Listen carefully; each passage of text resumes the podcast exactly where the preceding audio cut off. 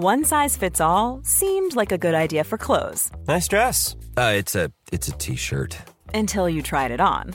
Same goes for your healthcare. That's why United Healthcare offers a variety of flexible, budget-friendly coverage for medical, vision, dental, and more. So whether you're between jobs, coming off a parent's plan, or even missed open enrollment, you can find the plan that fits you best. Find out more about United Healthcare coverage at uh1.com. That's uh1.com. The Self Love Club, where boss women share their stories to empower others. Welcome to the Self Love Club podcast. I'm your host, Bel Crawford. Hello, welcome to a new episode. Thank you so much for listening. We'll get into it very soon. Couple of quick things. We rely heavily on your support, and thank you so much for the support you give the Self Love Club. Ways you can do that is making sure that you're subscribed to the Self Love Club on whatever podcast app you like listening on. We're on all of them. Also, you can share it with your friends, send the link, uh, tag us in your Instagram story, share it with your pals. You can find us at Self Love Club Podcast on Instagram. We're in a few other places too, and you can find all of those in the show notes of this episode. On the Self Love Club Insta, you get daily content, little pep talks, your midweek PSA, IGTV clips, heaps of cool stuff, and most of all, really cool to be able to connect with you. Right, let's get into this week's episode. Hanelle Harris is a film director and creator of groundbreaking show The Baby Mamas Club and her latest project Sis. Both are the first shows to have a lead cast of Māori and Pacifica women, and Baby Mamas Club broke streaming records, rating just behind historical number one Shortland Street.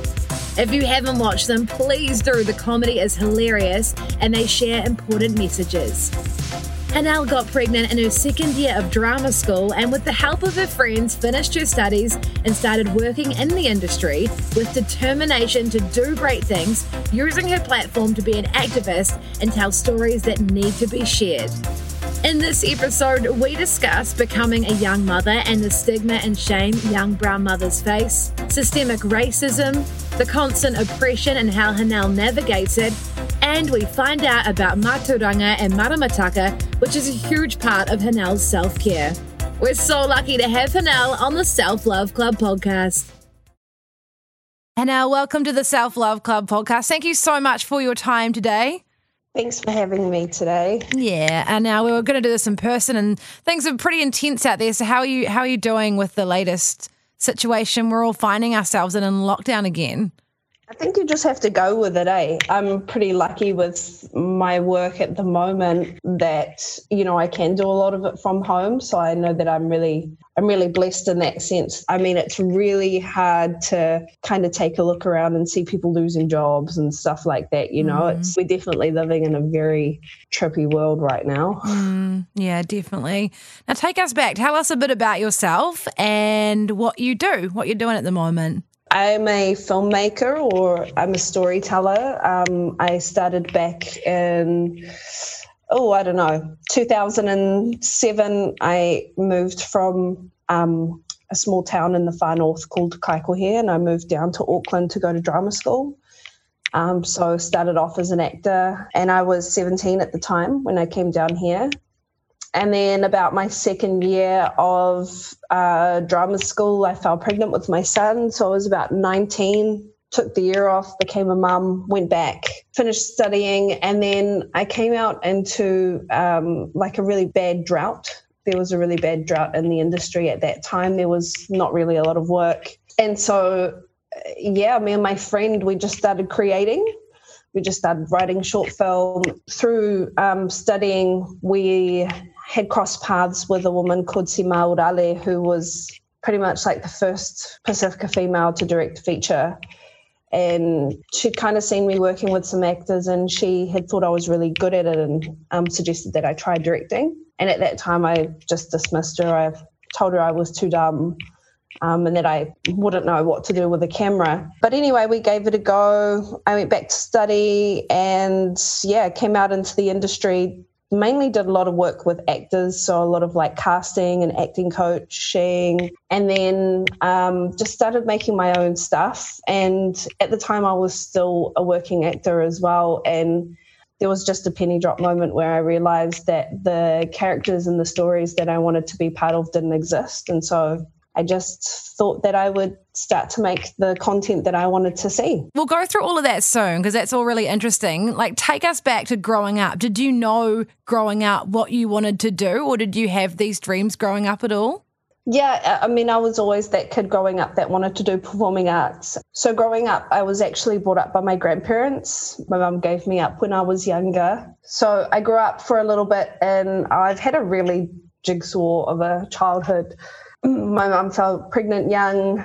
I don't think she was really sure that she wanted me. She came back to New Zealand. My grandmother told her to come back to New Zealand, and they kind of helped her raise me for a bit. And then my mum went back to Sydney with me and I think she really struggled over there as a single mum, as a young single mum over there. And so she eventually ended up sending me home to live with my grandparents. And we moved from Tokoroa to the far north, up to Kaikohe. Ever since I can remember as a kid, I was always like that kid that just really loved performing arts. And um, I always wanted to be an actor, but my grandmother was, she was a very like old school woman. She was a very strict woman. And so growing up, she was like, no, you're going to be a lawyer or a teacher, or I'm going to send you to the army. That was the other thing that she really wanted to do. She wanted to send me to the army. It wasn't until I was about 11, she came to a school play. I got off stage and she was crying and she was like, This is your gift. This is what you're really good at. And so from there, I did drama all through, pretty much all through high school. And I did a lot of like speech competitions and stuff, and she'd always come. So yeah, she pretty much became like my biggest supporter of what I did. She unfortunately passed away while I was in my first year at drama school. So she never got to see me on stage Aww. or never got to see any of my films or TV series or nothing. Like she's never she would have seen it, I'm sure, but just yeah. not Earthside. So it sounds like you had good support in your grandparents. Was that hard? Like, I mean, I guess you didn't really know any different, but like, was that hard having your mum away and like, did it impact you at all, do you think? Yeah, I mean, I am currently working on a project at the moment which studies maternal abandonment from the point of view of a female. Um, I read this psychology passage that said males that have been abandoned by mums can go on to be mothered by girlfriends and wives, but women that have been, or females that have been abandoned by mums, they grow up to be very fiercely independent because they have to basically raise themselves. And i really re- that resonated with me a lot because not growing up with a mother really um, informed informs a lot of the way that i view the world. It informs the type of mother i am. I'm extremely maternal, but it obviously comes from a place of um, overcompensating because I haven't had it. We all have our triggers, and mine definitely is centered around not having a mum and yeah it's a very it's quite a bizarre feeling mm. you know especially on like things like mother's day even though i'm a mum now you know i'll see people talk about, oh my God, mom, you know, they'll mm. post photos with their mom and they're like, thanks so much, mom. You're so amazing. Thank you for everything you've done. And I'm like, oh, I can't relate, mm. you know, because that woman for me is, is was my grandmother. She's passed away now. And so it's taken me a really long time to kind of reconcile with that. And especially because obviously it's a weird thing when your mother is still living, but you can't have that relationship yeah. with her because that bond isn't there. So she really is just like another person, you know? Yeah. But in saying that, I have found mother figures. I've found women who have really invested in my career, who have helped me get to where I am today, who I call for advice. And talk us through your, you know, you said that you went to went to drama school and then you fell pregnant and so being a young mum that must have been like especially hustling in an industry like this and there's obviously other factors as well was that that must have been like a, a challenge at times as well having to you know come back and and try make it all work while you were juggling motherhood as well yeah, I mean, even when I fell pregnant, I wasn't sure that I was going to keep my baby. And I had gone into uni to actually ask for time off to get an abortion one of the women I refer to as like kind of a pillar in my career, Michelle Hine.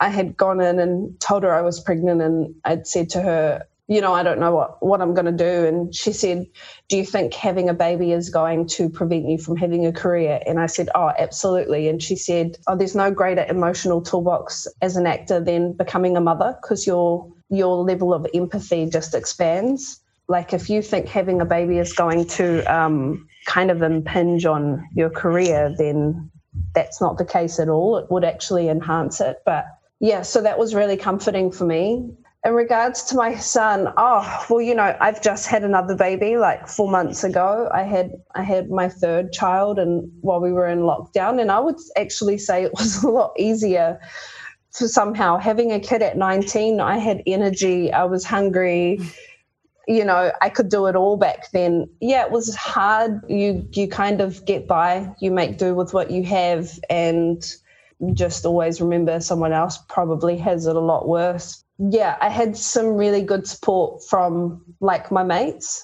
And I noticed it was always my brown mates, like not to make it a racial thing, mm. but for some reason, my brown mates really knew how to support me because children are such a natural part of our mm. families.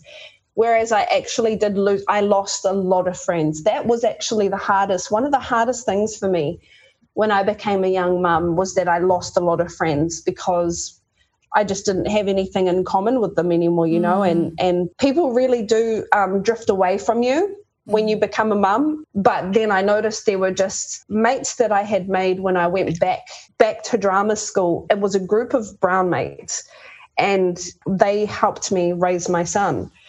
Um, you know, they helped me babysit when I had to go for auditions or anything that we did as mates was always inclusive of my kid. Mm. You know, it was like a picnic at a park so he could go to the playground as opposed to like Friday night drinks, you know. So and they were really in your corner. They really wanted you to be able to do all the things you wanted to do, and that's that's so great because yeah, like it could, must be. I think for a lot of people who, whenever you have a baby, but let alone navigating that when you're really young and you weren't expecting to, that must be quite like lonely and isolating a lot. So it's really cool to hear that you had a lot of people in your corner and that were including you and and and your family really yeah uh, i mean like even at the beginning when i did fall pregnant i did have a couple of friends that weren't like they're like quite opinionated about it. It was quite shocking, you know. I remember one friend was like, you know, if you want to get an abortion, it's all good. It's not a baby, it's just a sack of cells. As a way to, I think, comfort me, mm-hmm. but I'm one of those Māori people that grew up without my language, very much like involved in my culture, but my grandmother was a part of that generation that got whipped, so she never wanted it for us. Through my adult years, have fought really hard to kind of live my life rooted in Mātauranga Māori. And when I understand the connection that we have to children and things like that from a cultural perspective, it makes sense why I instinctively felt that I did want to keep. It was so funny because, on one hand, I really wanted to keep my baby, and I felt like I'm 19, but I'm ready. And then on the other hand, you've just got society that tells you, like, this is wrong, like, you're too young, like, you know. And so it's a very hard thing to navigate mm-hmm. when you are trying to figure out what you want versus what society expects of you as a woman, as a brown woman, as a brown person, like all these layers that mm. you have mm. to kind of negotiate with yourself first, you know? Yeah. Did you ever feel like it was used against you or you were judged because you were in that position? Oh, yeah, 100%. This perception society has that young brown mums are just are a stereotype. You know, they've made bad decisions. For me, becoming a mum so young gave me character as a person. It gave me resilience. It gave me purpose. I don't think I would be the person I, well, I definitely wouldn't be the person I am today, but I would argue that I wouldn't be as well rounded as I am, you know, mm. because what Michelle said was right. My level of empathy for people, for everybody, just deepened once I became a mother.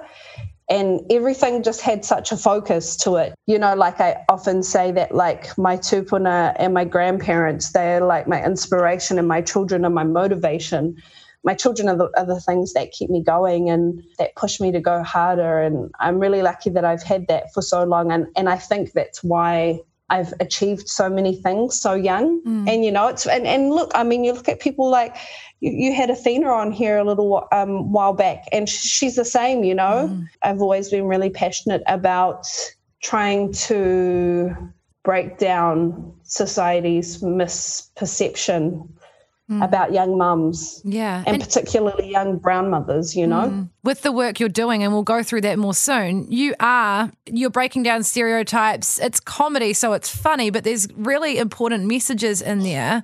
So, talk us through the creation of the Baby Mamas Club. And I know that I've heard you talk about in the past when you were pitching it to producers and things, because that's like the major one of the major shows you've created that people were saying, oh, there won't be an audience. It's going to be really hard. And you talked about, you know, saying that you sort of almost believe those people because you'd think, well, they'd know they're right. You know what I mean?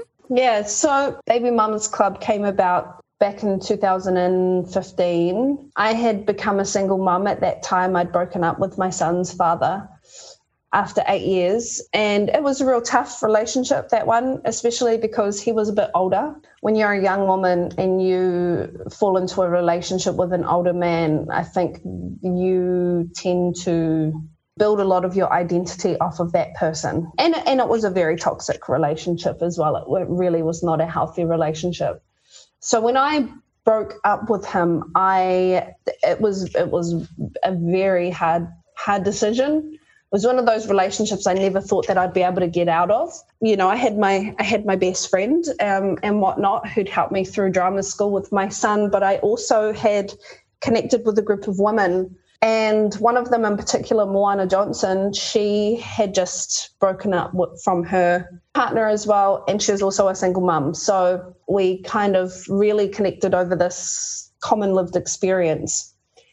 And what I really realized is very quickly being around women um, and being around this particular group of women, people like Moana, I began to like remember who I was. Um, and when you're in that type of relationship, when you're in a controlling relationship, your self esteem, your confidence, everything is like rock bottom, right? Mm. Baby Mamas Club for me what started as a love letter to these particular women because they were the ones that helped me regain my my sense of self. I remembered things about myself that I had like had been left dormant for like close to 10 years, you know what I mean? Mm. And I was like, fuck, I'm actually a really fun person. Like I'm a fun person and so yeah, when I started Baby Mamas Club, it was a love letter to these particular women who were also all actors. I mean, none of us were really working because we were in that drought that I mentioned. And at the time, web series had just kind of started becoming popular. Um, so the money was relatively contestable. And I said to them, why don't we do a web series? Why don't we look at being young brown mums and have a show that basically said we're multi layered, we're not kind of these stereotypes that you box us into. So when I created Baby Mamas Club, I created it for my friends and I created it as a way for us to say that we were proud to be young mums, we're amazing women, and also, you know, it was a love letter to that sisterhood, which I think you can see kind of the beginning of it in, in season one. Mm, writing it all and coming up with it. I'm still in awe of people who write shows because I'm like, how do you do that and then put it all together? It's just it's so much. So well done. It's incredible. But it would have been almost like, I guess, sort of almost therapeutic from your breakup, which would have been incredibly hard. And, you know, like doing this with your friends and then turning it into a show. Yeah. Um, I don't know. It's real interesting with projects because you'll have an idea. And once you have enough people attached to them, they kind of have their own like life force.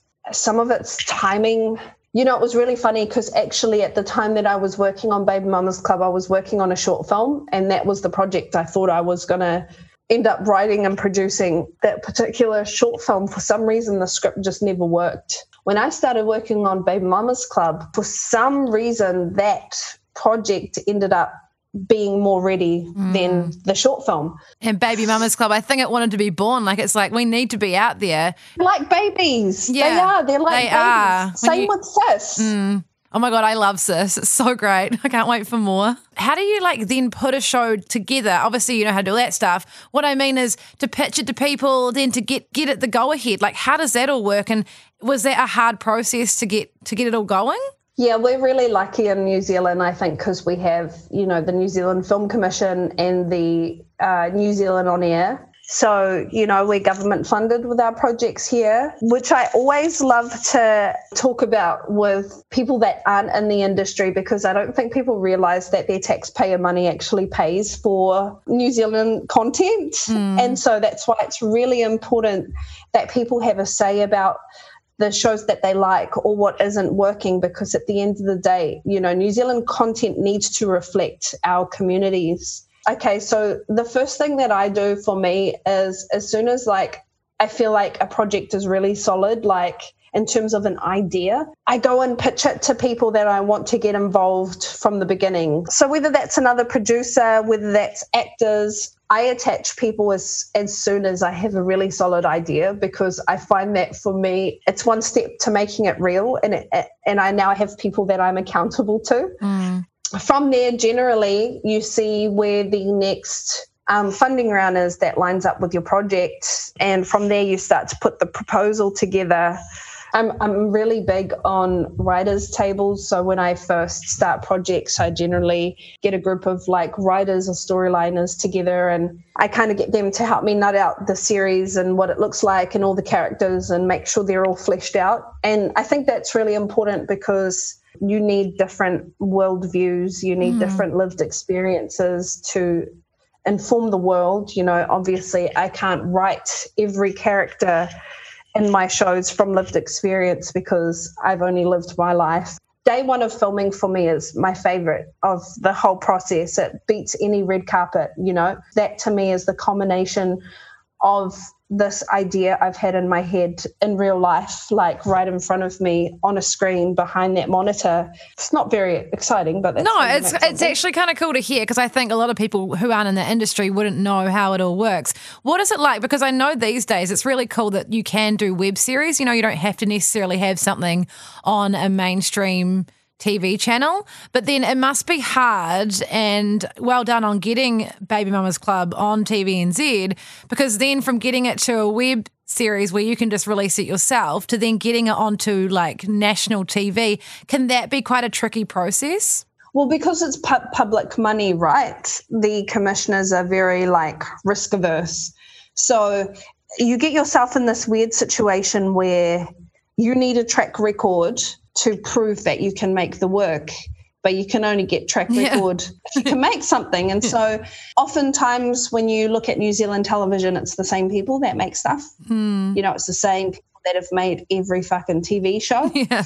And and there was a very specific reason why I went web series because my ultimate goal is to make the first Polynesian chick flick. And the first Polynesian chick flick is Baby Mamas Club, the feature film. I knew that the traditional route to making a film is you have to make one or two short films.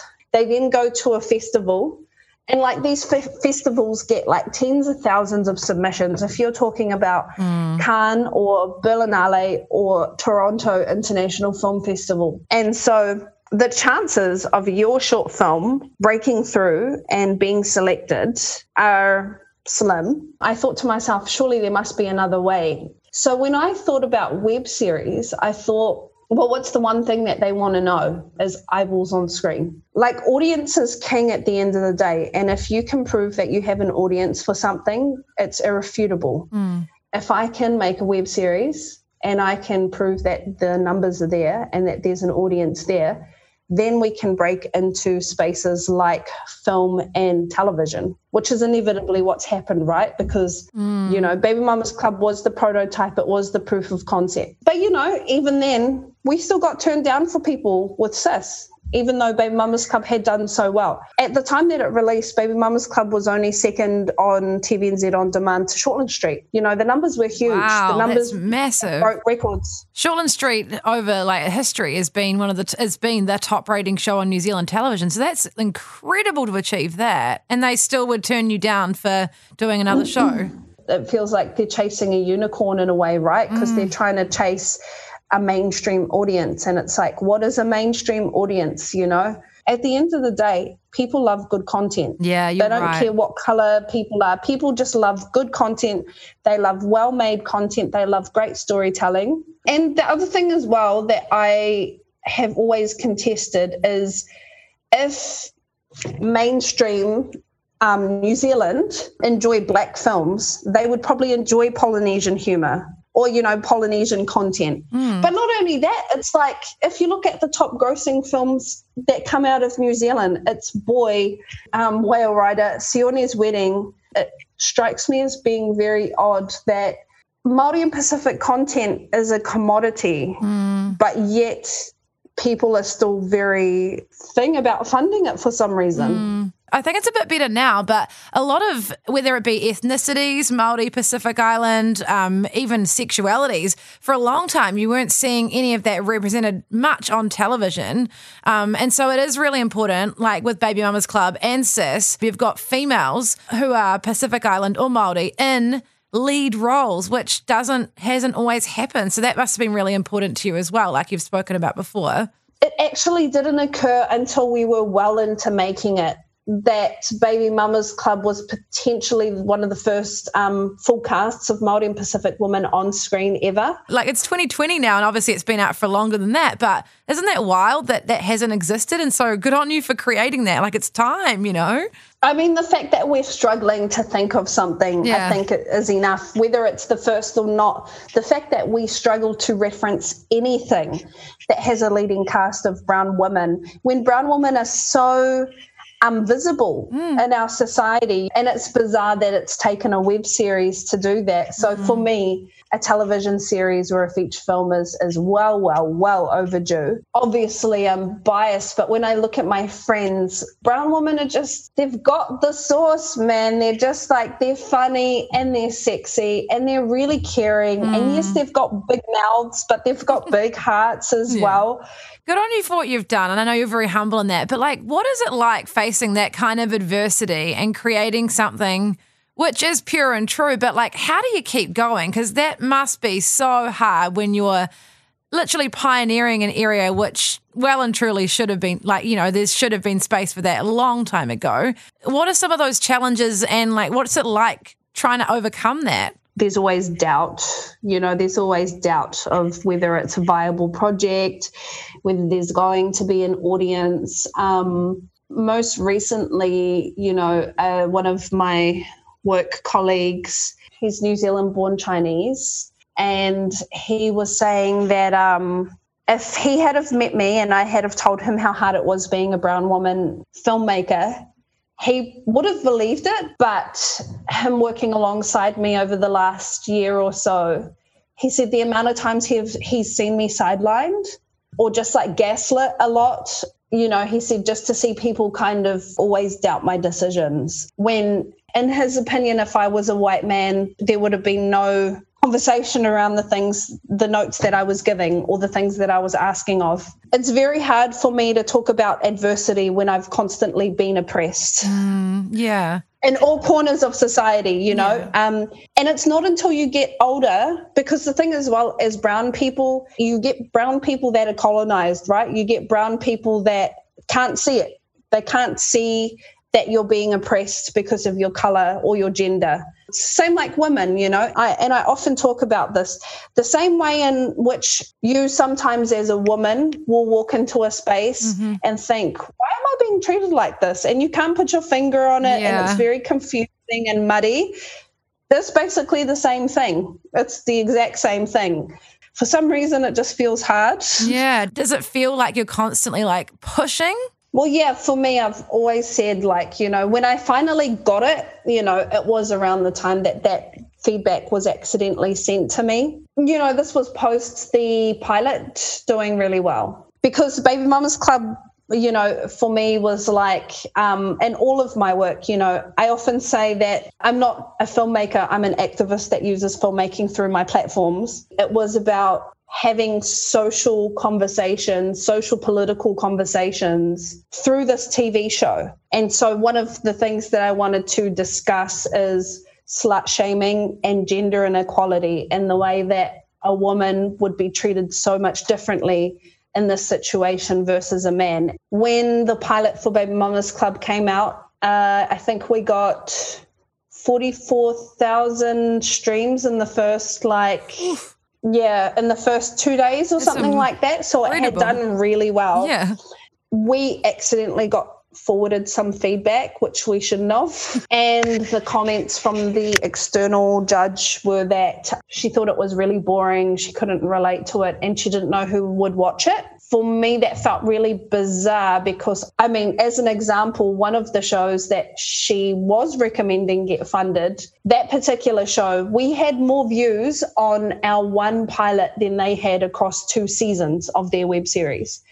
So for me, for someone to say, I don't know who would watch this. It's there in the cold data. Yeah, you've already brought you know, them. An, you've already brought them an audience. You know, Baby Mamas Club was the people's choice. You know, if we would not have been funded if it wasn't for the audience, the audience were the reason why we got a series and we got a second season. My people's opinion of the show means more than some kind of distinguished industry produce it anyway. Mm. Um, but you know, it's just shit like that. And that was the moment that it really confirmed to me like, these people are really out here. Like, they're really out here trying to kind of impose their own taste or their own bias on what they think is good or what they think is is necessary or needed in the industry. We can't talk about change until we talk about systemic change, and we can't talk about change until we talk about those that are in power changing.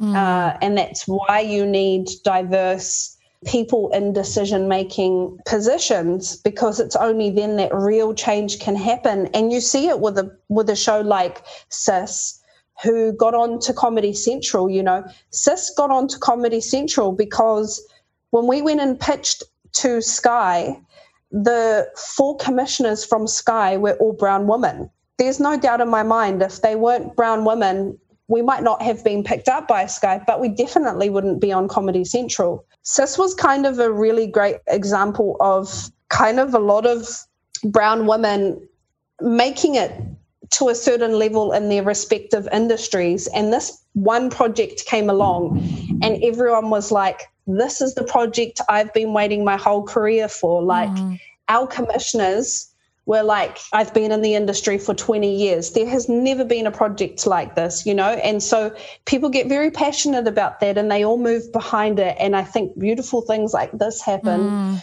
Um, not only brown women, but just New Zealand stories to now be on a world stage. Mm. It's a really huge conversation around systemic racism, but like it is such a thing in so many different ways. And like you say, if they hadn't have been on that panel, then that that sis probably wouldn't have gone there. And that's like just shows you how screwed up it is.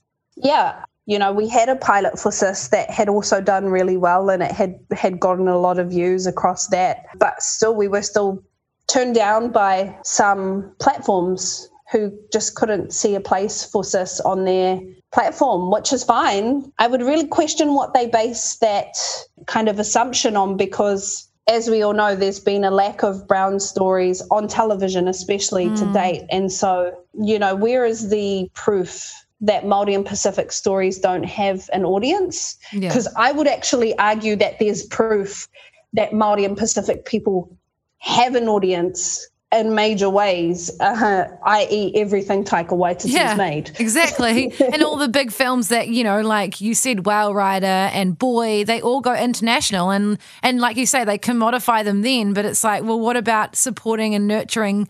the shows that need to come through and then yeah you're so right i think there's a lot of things, but people need they need to listen to what people actually want and what they're actually watching on streaming sites, and that's where the real power is, if you know what I mean. Yeah, but yeah, and then it's a weird thing where you know then the industry says, oh well, it's really hard to compete against these American shows because they've got so much more money and everyone's watching American stuff, and it's like, yeah, but I don't think people are watching American stuff because of the production value. They're watching it because it's genuinely more interesting. Yeah, yeah. and and you know, America's a little bit more known for giving people, they're scrapping to find the new voice in America, you know, they're always looking for the new stories and the new voices and they will take you know they will take a risk on new storytellers. And you've mm. seen it with things like broad city started off as a web series as did um, insecure.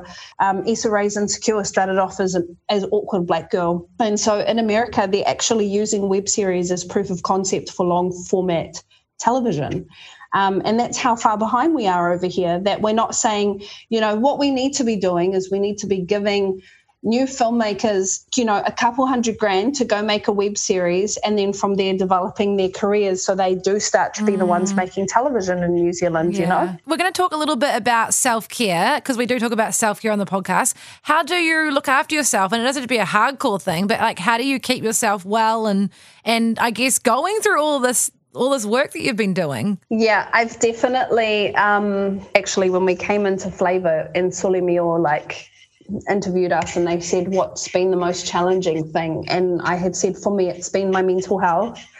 My mental health has been a really challenging thing.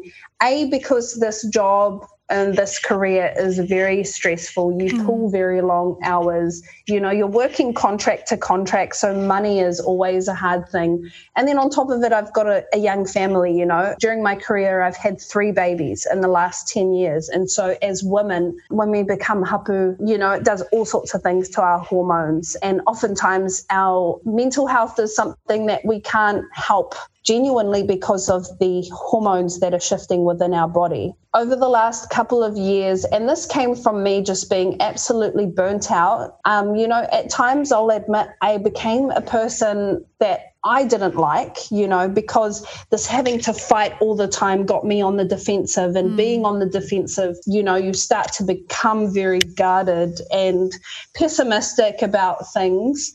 And, you know, I'm still guarded to a degree, but there was just a lot about me that had changed that unfortunately I had fought so hard to reclaim during that time of singledom and I did need some grounding. And I think over the last two years, the fundamental self care that I've come to connect with is my mat- mātauranga.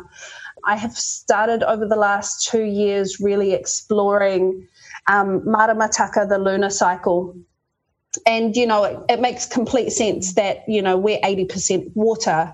So, of course, the moon is going to have an effect on our mood. As an example, today is Whiro. Today is the new moon, and Whiro is generally known as a a very sensitive time, probably the most sensitive time in our Maramataka. It's a time to stay home, it's a time to rest it's not a time to get um, into any um, debates or arguments. Mm-hmm. and it's also a time to hononga or connect, which is what we're doing, and to wānanga and share um, ideologies about things. It's a time for deep talk. And so it's been really awesome to see a resurgence in um, modern day mātauranga through like things like Instagram. Our tupuna were actually doing that and you know, there's something to be said about the fact that our people navigated halfway around the world by following the stars. What Maramataka has allowed me to do is it's allowed me to actually look forward and go, okay, well, I know that's going to be a whiro week, so I'm going to adjust my schedule around that. Or I know that Rākaunui is coming up, and actually, I do have some cleansing that I want to do, and I want to organize myself. So, Rākaunui is the full moon, um, and that's a really good time for organizing the month ahead. And those things have kept my mental health really stable. And, you know, my last pregnancy was probably like the best pregnancy um, in terms of just being very balanced and yeah. grounded and and I can see it in my baby. He's such a calm baby. I've found a lot of joy. Actually, Whiro is also a, mainly the self care day. So, usually, if we weren't on lockdown, I would meet up with my friend Grayson and we would do something or he'll say, Shall I bring this foot spas around? But it's definitely a pamper day. So Yeah. If people want to learn more about that, and I think you're you're right, that is like self care on like a spiritual level, keeping yourself grounded and everything. If people would like to explore that a bit, like how, where would you suggest they look, or where can you find out more about that? Yeah, um, maramataka is um, an iwi dependent thing. Usually, I would say if you're Maori, consult with your iwi um, because they vary per tribe. If you're not Maori, I would say to try and connect with the iwi of which you live in. But you know, I do see articles and stuff coming out from time to time which has beginner information. I think mātauranga Māori is a lifestyle, and so it would be yeah, it would be something you definitely look at the holistic elements of. There are things that everyone can take away from Maramataka. Yeah. And to go to your thing of self care, like for us as Māori, we talk about tapawha, right? We talk about our four, the four quadrants of being grounded and centered, and hmm. and those are your hinengaro, your mental health, your wairuatanga, your spiritual health, your tinana, your physical health, and then your whānau. And if all four of those tapawha are in alignment, then you should be in alignment. Hmm. And you can usually tell when you're not in alignment which one needs to have some care, you know, Yeah. or be addressed. But for me, like your mental health is the most sacred thing that we all have, especially when we're going through things like COVID. Um, you know, depression is everywhere at the moment. And so to be able to really like take care of your mental health and to really protect it um, and to do the things that you need to do in order to protect it. I see people talking about social media detoxes and all sorts of things. I just think it's really important that we have a firm relationship with our hinengaro, with our mental health, because nothing works.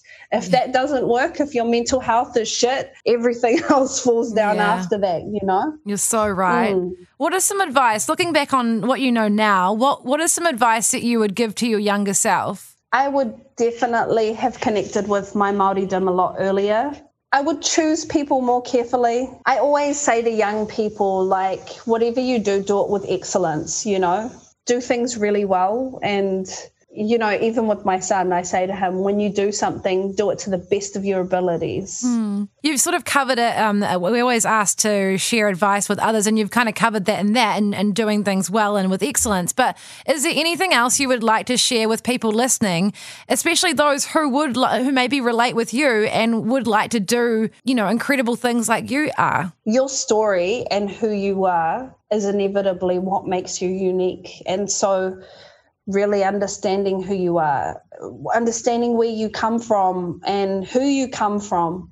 Be really curious about yourself, your past, your ancestors, your grandparents. You know, I think if I was to talk to many people and I'd say, How did your family come to New Zealand? You know, I don't know that a lot of people can answer those things. You know, what did your great great grandparents do? You know, or I think the more that you can really get to know your story, you understand what aligns for you and what doesn't hmm. And you're able to navigate what you want in life a lot better. And mm. so, yeah, just be really curious about yourself, your past, your family's past, and how does that kind of amount to who who you are. You are the li- living, breathing legacy of your of your ancestors, of your tupuna, and that's whether you're any race. When you can really understand those things about yourself, you can walk into these situations that feel a bit hard. And you asked me before, how do you get through it? For me, I walk with hundreds of years of oppression on my shoulders. It, it's not just me. I fight so hard because I want to live the dreams that my grandmother couldn't, you know, and I want to be able to progress my people um, so that my children or my grandchildren don't have to feel that same adversity. And so that's what keeps me going is the fact that I walk with all my ancestors, I walk with all the shit that they went through, and how who am I to give up when they never gave up? Thank you so much for your time. I feel like we could talk forever. I thank you so much for your time uh, and what you're sharing and what you're doing. It's so incredibly important. So thank you so much for your time today. Thanks so much. Take care of yourself out there. Thank you so much for listening to the Self Love Club podcast. Please subscribe for weekly episodes and catch up on the backlog of eps you may have missed. Until the next episode, make sure you're following the Self Love Club at Self Love Club Podcast on Instagram for daily content, IGTV clips of interviews, and you can find me at Bel Crawford. Plus, find resources and articles on my website, belcrawford.com, with a new recommendations page with my book club, all of the good shows to watch. And also, you can actually listen to all of the podcast interviews ever on the Self Love Club on the podcast page. We've got heaps of incredible guests coming out with weekly episodes available each Monday. I'll catch you really soon. Ellie the Most, K. Hi, I'm Daniel, founder of Pretty Litter. Did you know cats tend to hide symptoms of sickness and pain? I learned this the hard way after losing my cat, Gingy. So I created Pretty Litter, a health monitoring litter that helps detect early signs of illness by changing colors, saving you money and potentially your cat's life. Pretty Litter is veterinarian developed, and it's the easiest way to keep tabs on your fur baby's health right at home. Go to prettylitter.com and use code ACAST for 20% off your first order and a free cat toy. Terms and conditions apply. See site for details.